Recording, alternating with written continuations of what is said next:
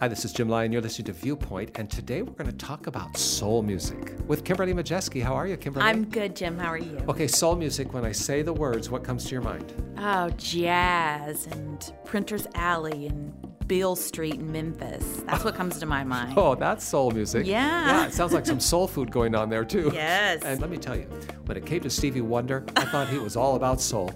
And he has a song, You Are the Sunshine of My Life. You know that one? Are you I do know are that you one. Yeah, yeah. Old enough to remember that Yeah. song? I can tell you when I hear that song, I am immediately translated back in time because music has a way of not just engaging the intellect, but emotions also knit together in an unforgettable way. So when we talk about soul music, we're not just talking about a particular style or genre. We're really talking about music that moves the soul.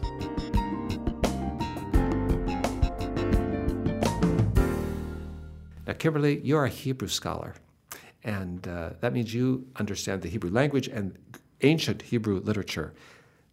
Would you say it's fair that in ancient Hebrew literature, there's a whole book of soul music? Yes, I would. I would say What they would you, really call, what would you call that? Oh, let's see. Uh, nefesh. Uh, I I'm not sure what what how we would make that work in the Hebrew, but here's what I'll tell you. What is really true about the Psalter is that for the Hebrews, this is honest, emotional, charged language. So just like our soul music, you can feel it, right? This is very physical and very um, evocative language that they use here, and it's honest, right? It talks about uh, it talks about the experiences, difficulties, struggles, uh, and it all gets into the music. And when you say the Psalter, you're talking about that book we call the Psalms. That's right. Right in the heart of the Old Testament. Uh, the book of the Bible that has more chapters than any other Bible book, the one that has the longest chapter in the whole of the Bible. It is a book of emotions of every imaginable variety. It is honest. Some of them are pretty sad songs, some of them are really happy songs, some of them are both Right? all of them are soulful mm-hmm. because they speak about the soul. They speak about the deepest reach of our being.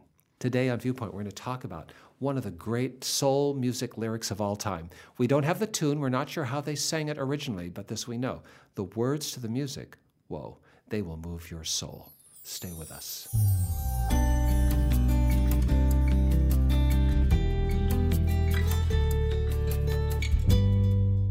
About the Psalms, the Psalter, this great collection of ancient Hebrew, translated for us into the English language, of soul tunes. I want to acknowledge a very wise man who has passed away, but who did some study in the Psalms and taught from them in a powerful way. His name was Clovis Chappell. And Clovis Chappell came from what great state, Kimberly? Nashville, Tennessee. came from, Tennessee. yeah. And uh, Kimberly is herself from Tennessee. Uh, great country. And Clovis Chappell was born there out in a small town. He found his way to Nashville and he became a Methodist preacher and teacher and author. Over 35 books penned by his hand. He always spoke with grace and he took the soul music of the scripture and made it relevant and interpreted it in a way that all of us can still sing. Uh, literally, there's not a melody here, but literally, there is lyric for the soul, food for the soul. And we want to acknowledge Clovis Chappell today because many of our ideas as we walk through the lyrics today were inspired by Chappell. And I would say we're not just acknowledging Chappell, we're acknowledging the Holy Spirit speaking in his life that is still speaking to us here today. And as we say that, let's look at Psalm 56. Talk about a soul tune. This is one that starts out pretty somber. The guy who's writing this song has had some rough spots. Right. I mean, if you just read the whole psalm, you'll see that he's had his back up against a wall. He has people who don't like him. Under attack. They're twisting his words. He feels misunderstood. Mm-hmm. He's likely physically even in danger. But the song isn't just about that drama, it also is about the way in which he finds courage and how does he survive and go forward with life. So, Kimberly, give us a few verses. Give us the core, the heartbeat of this soul music, Psalm 56. Mm, I love this. I'm going to start in verse 8.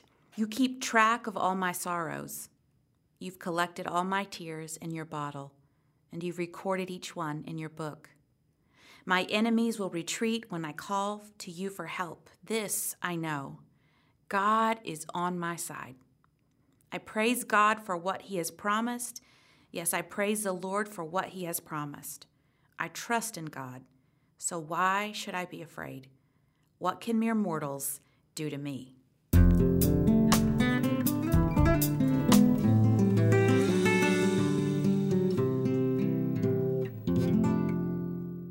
As you're listening to Viewpoint today, you might think, wait a minute, I want to ask a question about that. Or, no, wait a minute, I think about this a little differently. However, you're responding, we want you to know we're always glad to hear from you.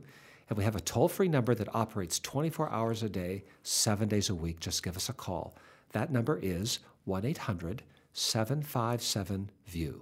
That's 1 800 757 8439. I'll give you the number again at the end of the broadcast, but for now, just know this we're always glad to hear from you.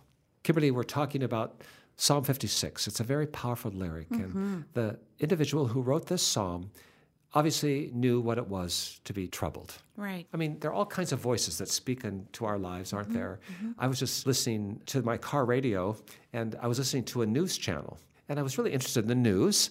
But boy, they kept interrupting with these commercials, and every commercial was somebody hawking a book or a conference or a seminar that was going to make me rich right. or help me avoid some calamity or be prepared for the inevitable doom of the economy or, or whatever it was. Mm-hmm. And I was struck by how many voices are out there talking. Mm-hmm. But who do I listen to? Yes. I mean, everybody has an idea, but that doesn't mean they're worth listening to. That's right.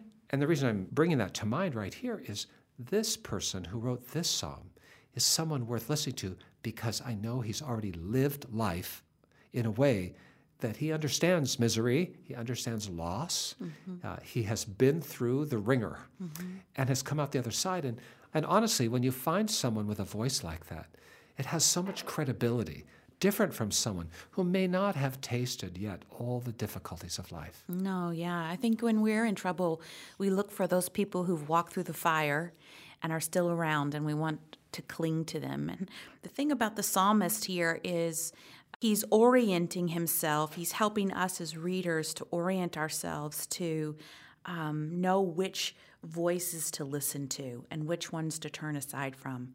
He knows God is for him. And there are many people who think they know, but they haven't experienced. Mm-hmm. But the person who has actually experienced, the one who's walked ahead of me, the one who has already proved his ideas true, the one who has already made her experience relevant because it has has become alive already mm-hmm. in her journey. Those are the people that I want to listen to. And the one who wrote this lyric is there. I'm so glad you said it, Jim. I tell my students all the time this is why we read scripture, so we know we're not alone, right? And it's the truth. I was just telling someone the other day, we don't need HBO when we have this. People went through things live through terrible tragedies and suffering and stories that are unbelievable right here in the text and speak to us across the ages about coming through the fire. And speak credibly. Mm. Well, this individual, this psalmist, this lyricist, because again, this was a song written. Right. The one who wrote the lyrics to this song has a fundamental idea mm-hmm. that changes everything. For right. all the troubles and for all the woes, this psalmist knows I have a truth, and this truth changes everything. Right. It's simple, it's one sentence. This I know God is for me. Mm-hmm. So, again, someone who says, I know something. I, I just received a letter today from someone who said, You know, we need to change some of our ideas about this or that because now we know things that we didn't used to know. But as I was reading the letter, I wasn't so sure that I knew what the author knew. I mean, you know, his sense of knowledge was kind of pushed on me, mm-hmm. but I don't know what he knows. In other words, I don't agree with his outcomes. Just because he's concluded it to be so doesn't mean that I have concluded it to be mm-hmm. so. And there are diversity of views on a lot of things. Mm-hmm. This man speaks, though, with clarity, born out of his own experience. I know this. This I know. Mm-hmm. I may not know about how to change the tire in your car or to fix the engine under your hood. I may not know how to bake a cake. I may not know how to speak French. But this I know God is for me. I think that's a major hurdle for a lot of people. And I don't know if this is something that most folks get. I know a lot of the women um, that I serve uh, in the sex industry, this is, this is the place where we start. Believe God loves you. Believe God is for you. Uh, and uh, if you can do that, then you can get to other places. But it's so foundational. If you don't have that, it's hard to move forward. That's right. And when you talk about the women you work with, you're wearing a T-shirt today that says "Love Heals," Yes. and that bears witness to this ministry called Stripped Love that you have established and help lead, which which intersects with women in the sex industry. Mm-hmm. And you try and help them understand there's a different way. You can have a life different from this one you know. You don't simply have to be the object of someone else's pleasure or attention. And I'm hearing you say that the starting point for helping someone understand that is this truth. This truth. This I know. Hmm. There is a God who is for me. And actually, let's break that down a little farther. Yeah. That fundamentally is there is a God. Yeah. We're not here by random chance. the first big step. We're not just amoeba that somehow appeared. There is a creator God who not only has spoken the world into being, has spoken us into being mm-hmm. and knows us individually. Mm-hmm. There is a God. If you don't believe that there is a God, it's going to be very difficult to change your world or the world around you. Because if it's just left to our own devices, well, we're helpless in the face of random chance. And even the most self confident person is one who sooner or later finds a circumstance beyond their control. And if you don't think there's a God that can come alongside, what can you do with that? The psalmist is in a world beyond his control, has enemies, has people doing things that are causing him grief and injury.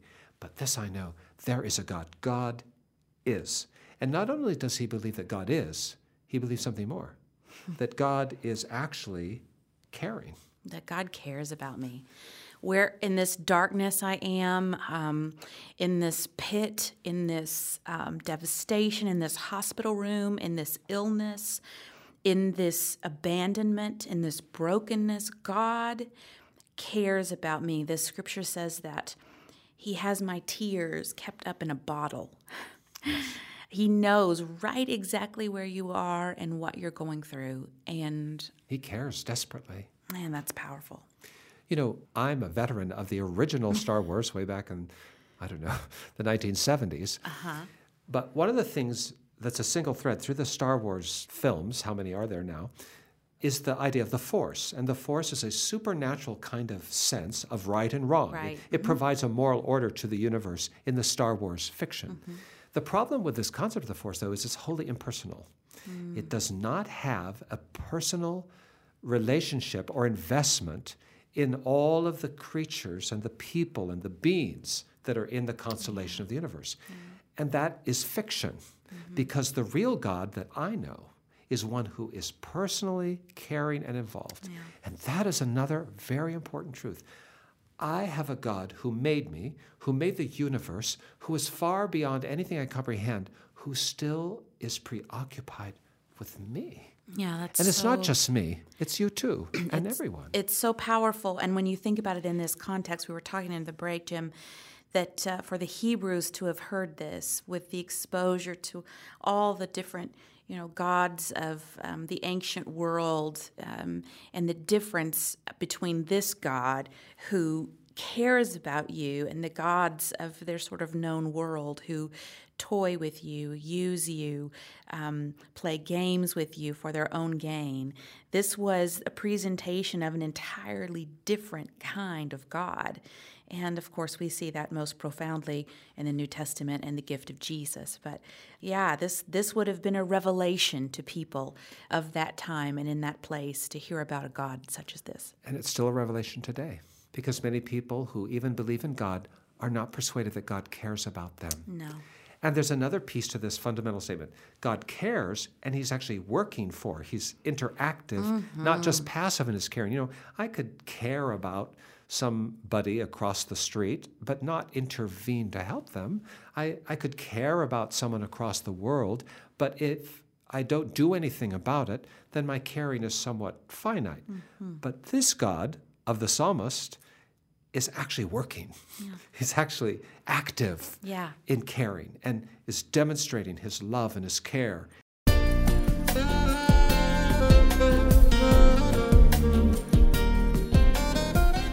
So, Kimberly, in the midst of a world of trouble uh, where I feel like I'm in a way helpless, I but I find hope in this idea that if I know anything, I know that there is a God who is caring and who's actually working for me. How does that translate into my life? What does it do? What does it give me? Well, it gives you courage to do what you believe you have to do because you know you don't do it alone. I mean, things I wouldn't try, I have mm-hmm. the courage to try because I've got someone to help me. Right. And the supernatural, right? The power of the resurrected Christ in you, through you, for you. Boy, that changes the way you look at things. In your ministry at Strip Love, mm-hmm. you walk into a, a strip club where there are young women who are on display for the entertainment of an audience that essentially wants to just use them. Even if their hands are off, they're, they're voyeurs. They're, they're using these young women.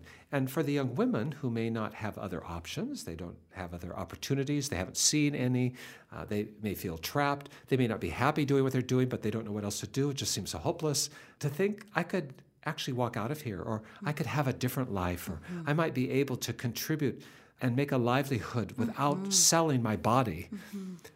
That's a kind of courage that comes from believing I'm not in this by myself. It's That's not right. just up to me alone. I've got a supernatural partner who is going to help me walk into a new life. That's right. Is that what happens? That that's right. Do? And hold your hand all the way. And that's, I mean, that's the difference of someone who lives uh, in victory, in freedom of bondage, is because you've decided to put your hand into the hand of this one who is for you and with you all the way so that you can do things that would otherwise be impossible.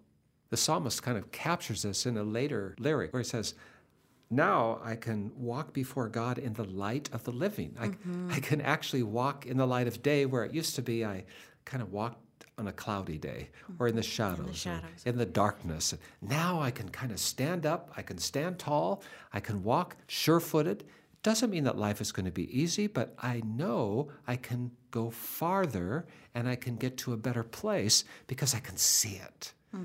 And this is the light of the living, people who are free and who are in victory, as you've described. Mm-hmm.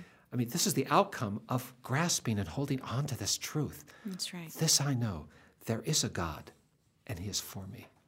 you are the sunshine of my life. I referred to that Stevie Wonder classic at the beginning of the program, but if you took that pop romantic tune and just reinterpret a little bit that you, God, are the sunshine of my life, when I realize that you love me, that you know me, that you care for me, and that you are working for me, then sunshine breaks out.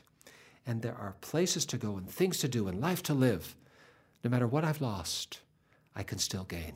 And that, my friends, is the power of this soul music, Psalm number 56 wherever you are in life today, whatever your journey, no matter what song you've been singing, maybe some of the blues, know this there's a song here for you. And if you're willing to take a step by faith and stand on this sure platform, and step out of the quagmire where you are now, to get out of a road that may not be sure footed and move to a place where you can be secure. Hold on to this truth. This I know God is for you too. Take that step right now by joining us in prayer. Our Father, we're so thankful today that you know us, that you care for us, that you are. And I know that everyone who's listening to the sound of our voices today is wholly within your scope and within your heart, and you long for all of us to have life, life that is free and abundant. I pray, Lord, that we will stand firmly on this truth, even as the psalmist did so long ago. I pray, Lord, that we'll sing this song in our hearts, that it will play over and over, and that it will always, no matter how the weather outside, it will take us to a place of light and life. May all of us, Lord, by faith stand true, that we will know that you are God and that you are for us, that you are working for us. I pray, Lord, that right now decisions are being made as this prayer is being joined to take a step of faith and to surrender our lives into your hands. Thank you, Lord, for loving us.